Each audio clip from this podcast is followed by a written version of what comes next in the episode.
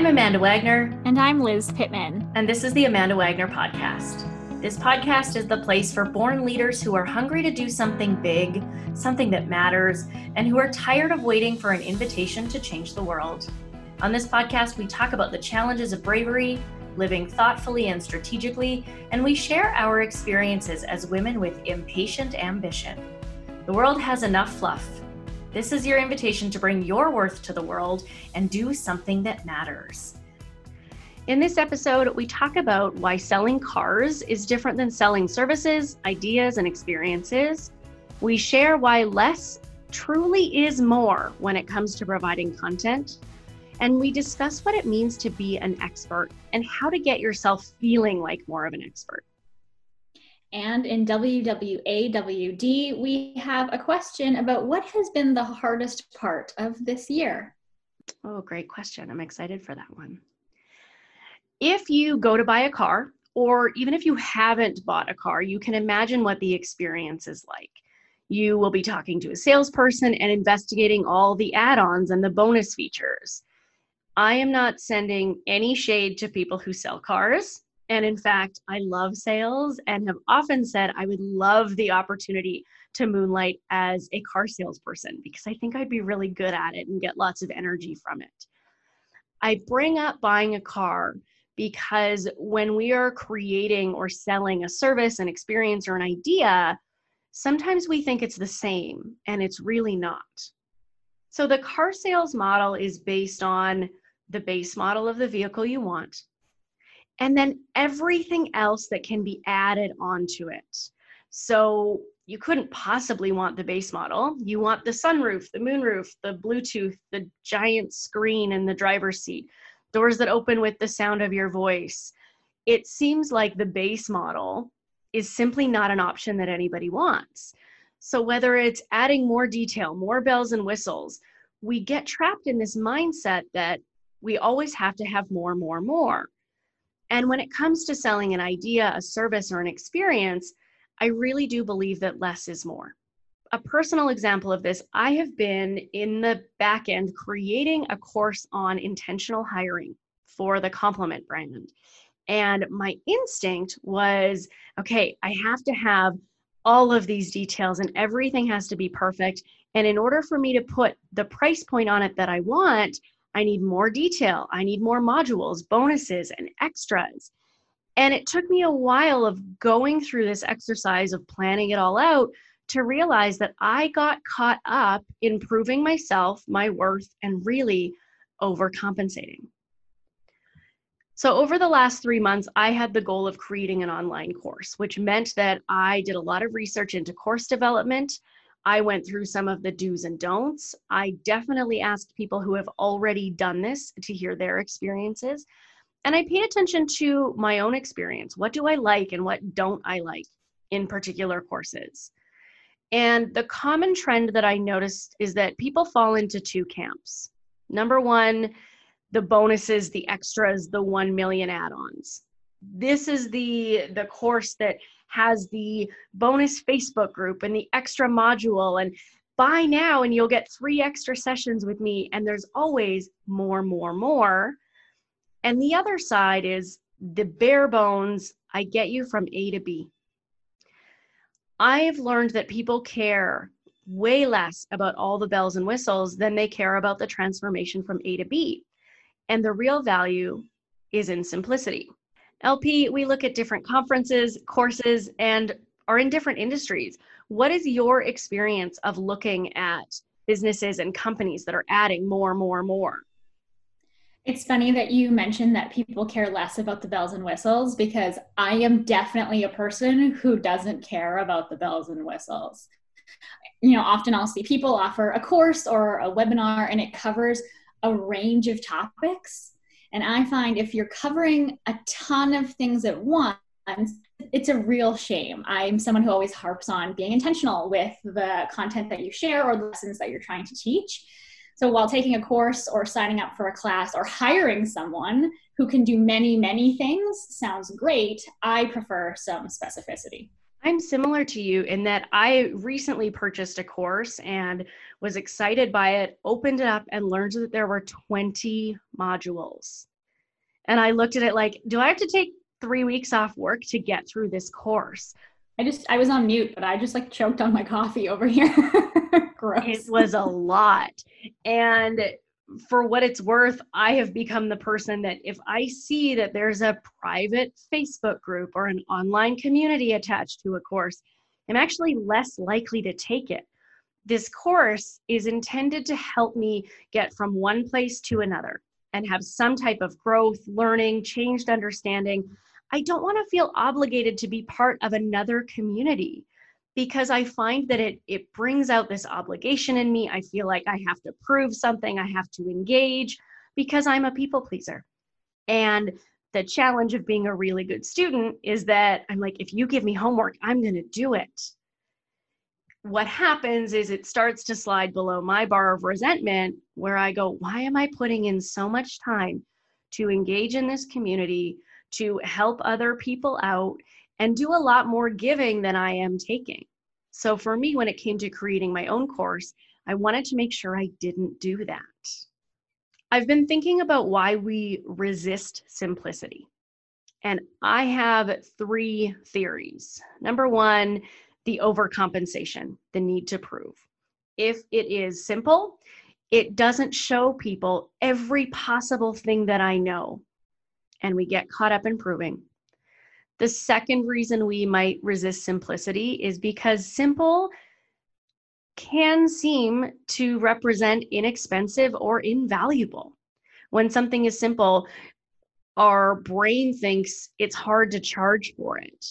When really, I want to do kind of a flip and go, if it's simple and can really achieve the goal of going from A to B, that's worth way more money for me. And the third one, and this is where I often catch my clients, adding more and more seems like a really clever procrastination technique. If we add more stuff, it takes us more time to get the damn thing out. It's no joke that I'm like this with packing. When I'm packing for a trip or a weekend, I've always kind of believed that if some is good, more is better. And it's become a joke in my house that when I'm packing, Robin asks if for my 24 hours away, if I'm bringing four or five bathing suits. And with packing, I know it comes from anxiety. I know it comes from this idea that I would rather be looking at it than looking for it. But I don't think we can apply this same mentality to the ideas, experiences, or courses that we are putting out. The content we create is intended to help people get from one point to another, not to lead them on this wild goose chase of a journey where they can't really remember the point. Liz, what do you care the most about when you're purchasing a product, service, course, or experience from someone? When I'm purchasing something from someone, it's quite simple. I want to know that my money is going to someone or to a business who's at the top of their game. I work really hard for my money and I want to make that purchase worthwhile. So I want expertise and I want authority to publish on the subject. Um, it, I don't want it to have been a waste of my time or a waste of my money. Give me the solid, accurate, uh, important information, and that's that's all I need. Bottom line. I completely agree. I want to know that yes, my hard earned money is going to something of value. And I don't have to dig through 36 bonus modules and Facebook units and groups to find the little nugget of what I actually need. Yeah, just lay it out for me. I paid you the money. Just give me the product, give me the service, whatever it is, just give it to me. Don't make me work even more for it. Exactly. And full disclosure, in the course I created, I created what I call a bonus module. Didn't change the price, of what I was doing. I simply put it in there as an additional step that if people want to go further, I want to make sure they have this resource. It is not something I'm using in my sales strategy. It's not something I'm using in my marketing as like, this is the reason that you should buy it. I'm going to put more cherries on top of the cake. Instead, it's really going to enhance the experience. But at the bare bones of what I'm doing, at the true foundation, I know that they will be able to go from point A to point B without all the fluff.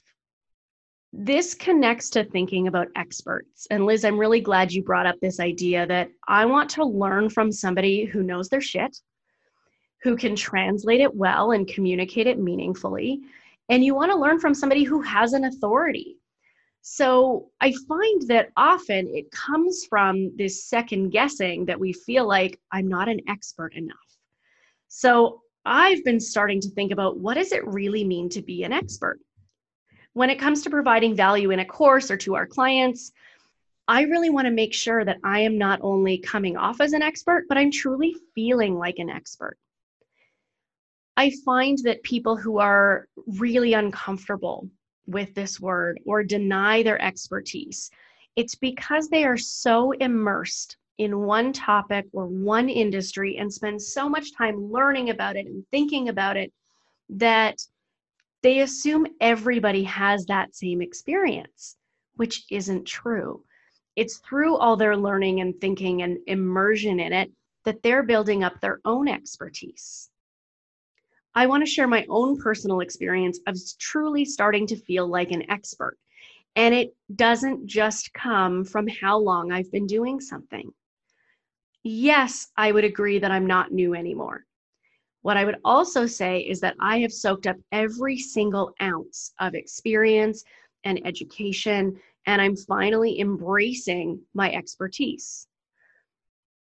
The wonderful byproduct is that it also means I embrace the expertise of others. I often think about really creative people, designers, photographers. Those are the people that I'm like, I trust you, do your best work, and I will pay you the money. I don't need all the bells and whistles. I need you to do what you're so amazing at, and that is worth my time and money. I also think about people that I turn to in my industry, other business strategists and coaches. I treat them as experts. So why wouldn't I act like one myself?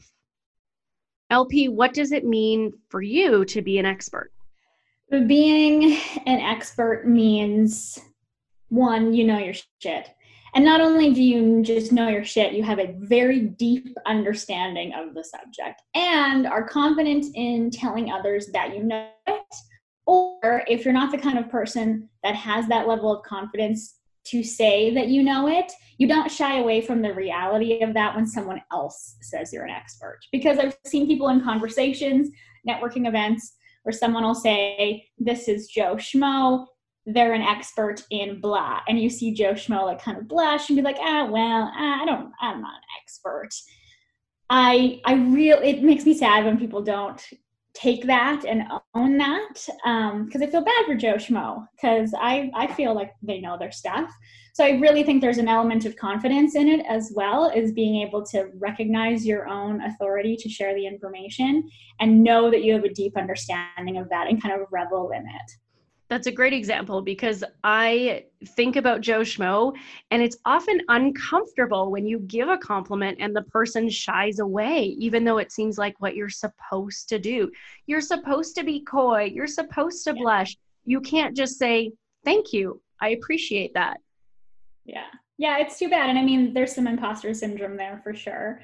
Um, but yeah, I, I think I think part not it doesn't have to be a major part, but I think part of being an expert is recognizing what you got and the badassery of your knowledge and and being confident in what you know. Absolutely. And i also think that people shy away from the word expert because they're waiting for a, a certain milestone. You know in 10 years i'll be an expert. At x number of hours of coaching i'll be an expert. But that doesn't mean that you have to wait for those kind of invisible milestones the things that you make up to finally say you're an expert. And the sooner that you start saying it and acting in that way, not only does it build your confidence, but it builds your credibility. I don't want to work with somebody that doesn't think of themselves as an expert because when they are confident, it tells me I can trust them. It tells me that I can be confident that they are doing exactly what I asked them for or exactly what they're going out to create for me. And the other beautiful thing about being an expert is that experts ask for help. Being an expert doesn't mean you have the answer to every single question. It means you aren't too afraid to say, I'm not sure, let me get back to you. To me, that's what experts do. And I think that often experts will have, because they consider themselves an expert in a certain industry, they have a natural hunger as well to fill in the knowledge gaps when they recognize that they have them. And I really respect that with people that I've worked with who I consider an expert and they recognize their expertise as well. But yeah, when they realize there's something they don't know, they want to find the solution and they'll put in the work to find those missing pieces of information. You're 100% right. Yeah, experts are they are hungry. They want to know more. They want to learn it and not just to impress somebody, but to continue building their own credibility and saying, if I don't know, I'm going to find it. I also think that experts surround themselves with other really confident, competent people. So if it's not me that can help you, guaranteed I can find someone in my network who can.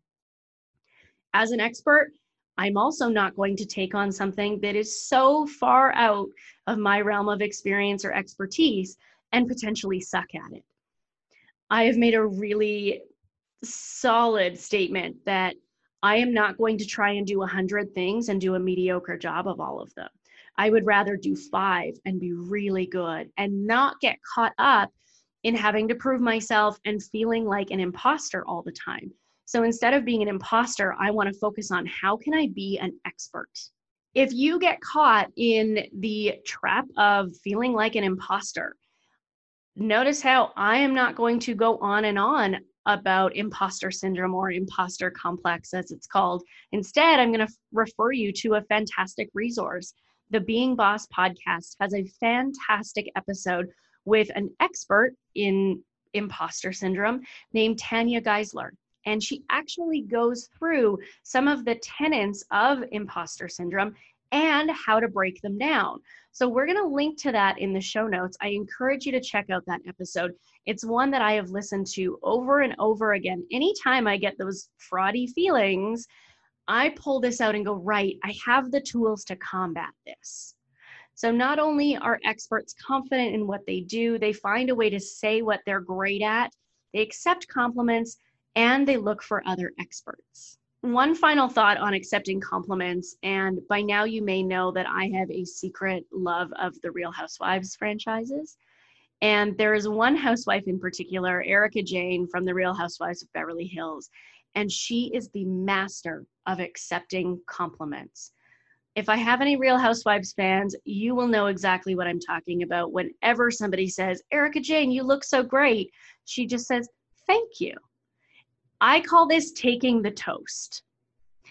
If you imagine a toaster, when you put your bread in the toaster and you press the button down to create toast and activate the heat, that is taking the toast. It's internalizing the bread.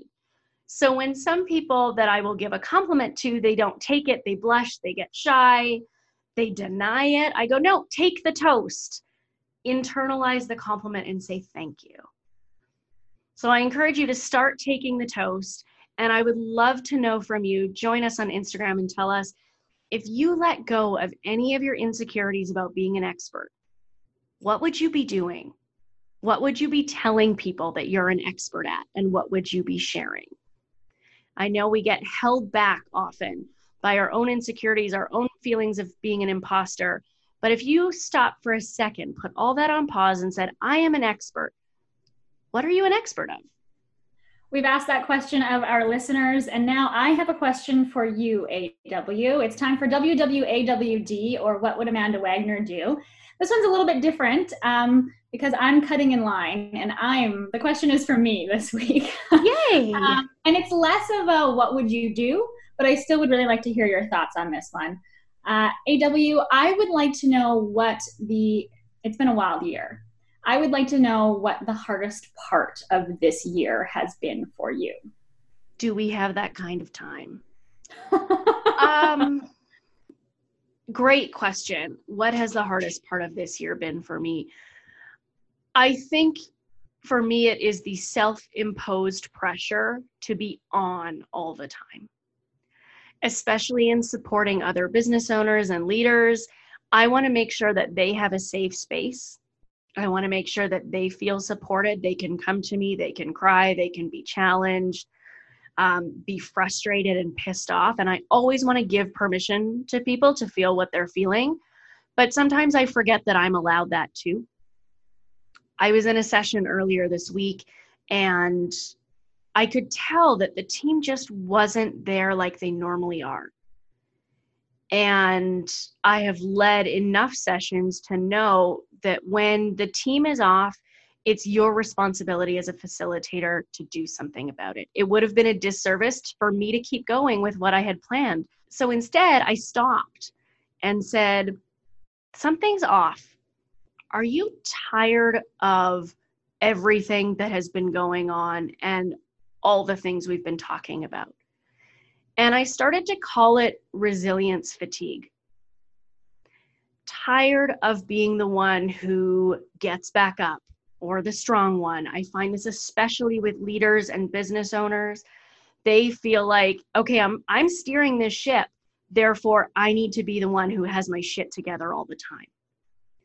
What ended up happening in the session is I asked people anonymously, I got everyone to close their eyes, anonymous to each other, not anonymous to me. And I said, Would you rather hit pause right now and go forward another day? And the majority said, yes, we need to stop. The hardest part for me this year has been what I'm calling resilience fatigue. I hit a point in August that I've I've shared before where I went, I just want to be the client. And it feels like something you're not allowed to say, especially when people hire you, they give you money, they want to work with you.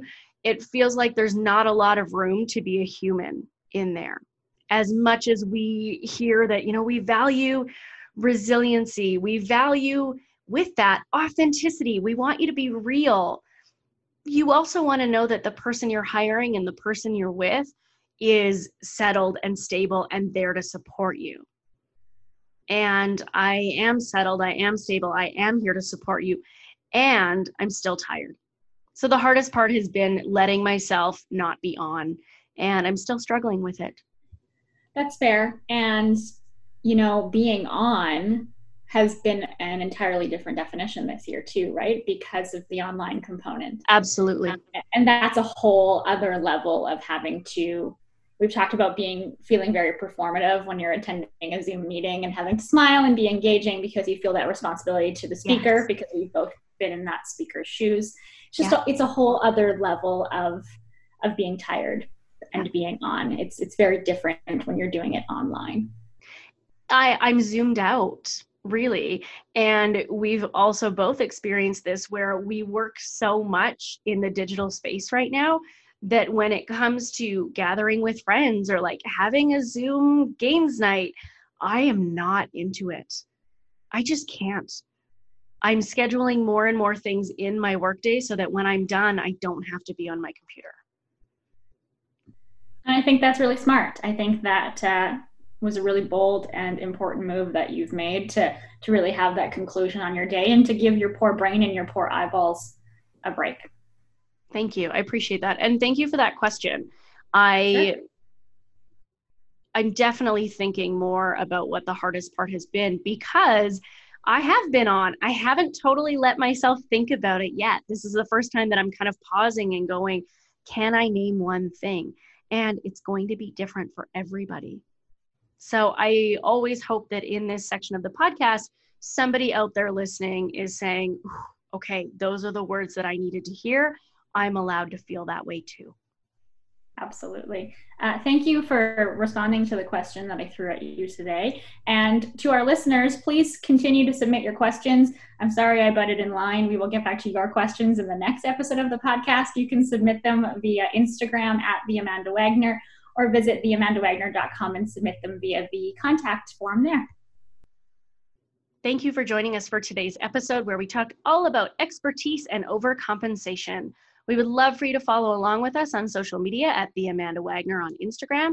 Sign up for the monthly newsletter. We are wrapping up, going to be the last two of the year.